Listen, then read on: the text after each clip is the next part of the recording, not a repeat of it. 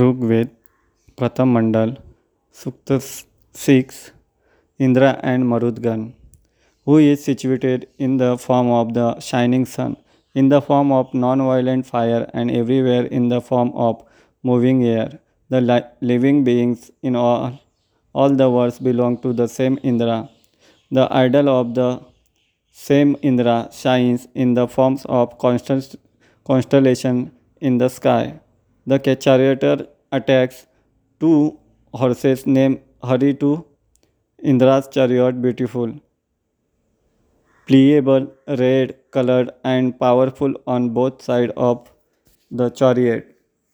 Those horses are capable of carrying Indra and his charioteer.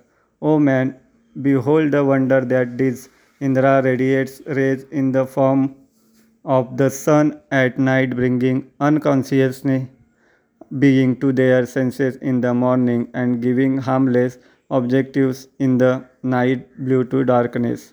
After this, the Marudgana, by adopting a name worthy of Yajna, has inspired the womb of water in the clouds according to the rule of their year.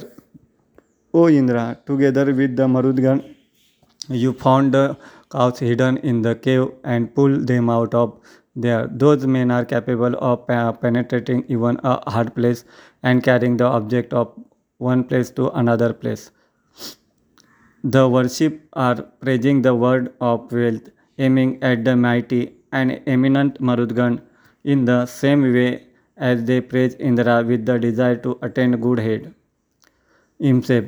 O mortals, your, your very closeness is the seen with the fearless Indra. You both are always happy and equal of brightness.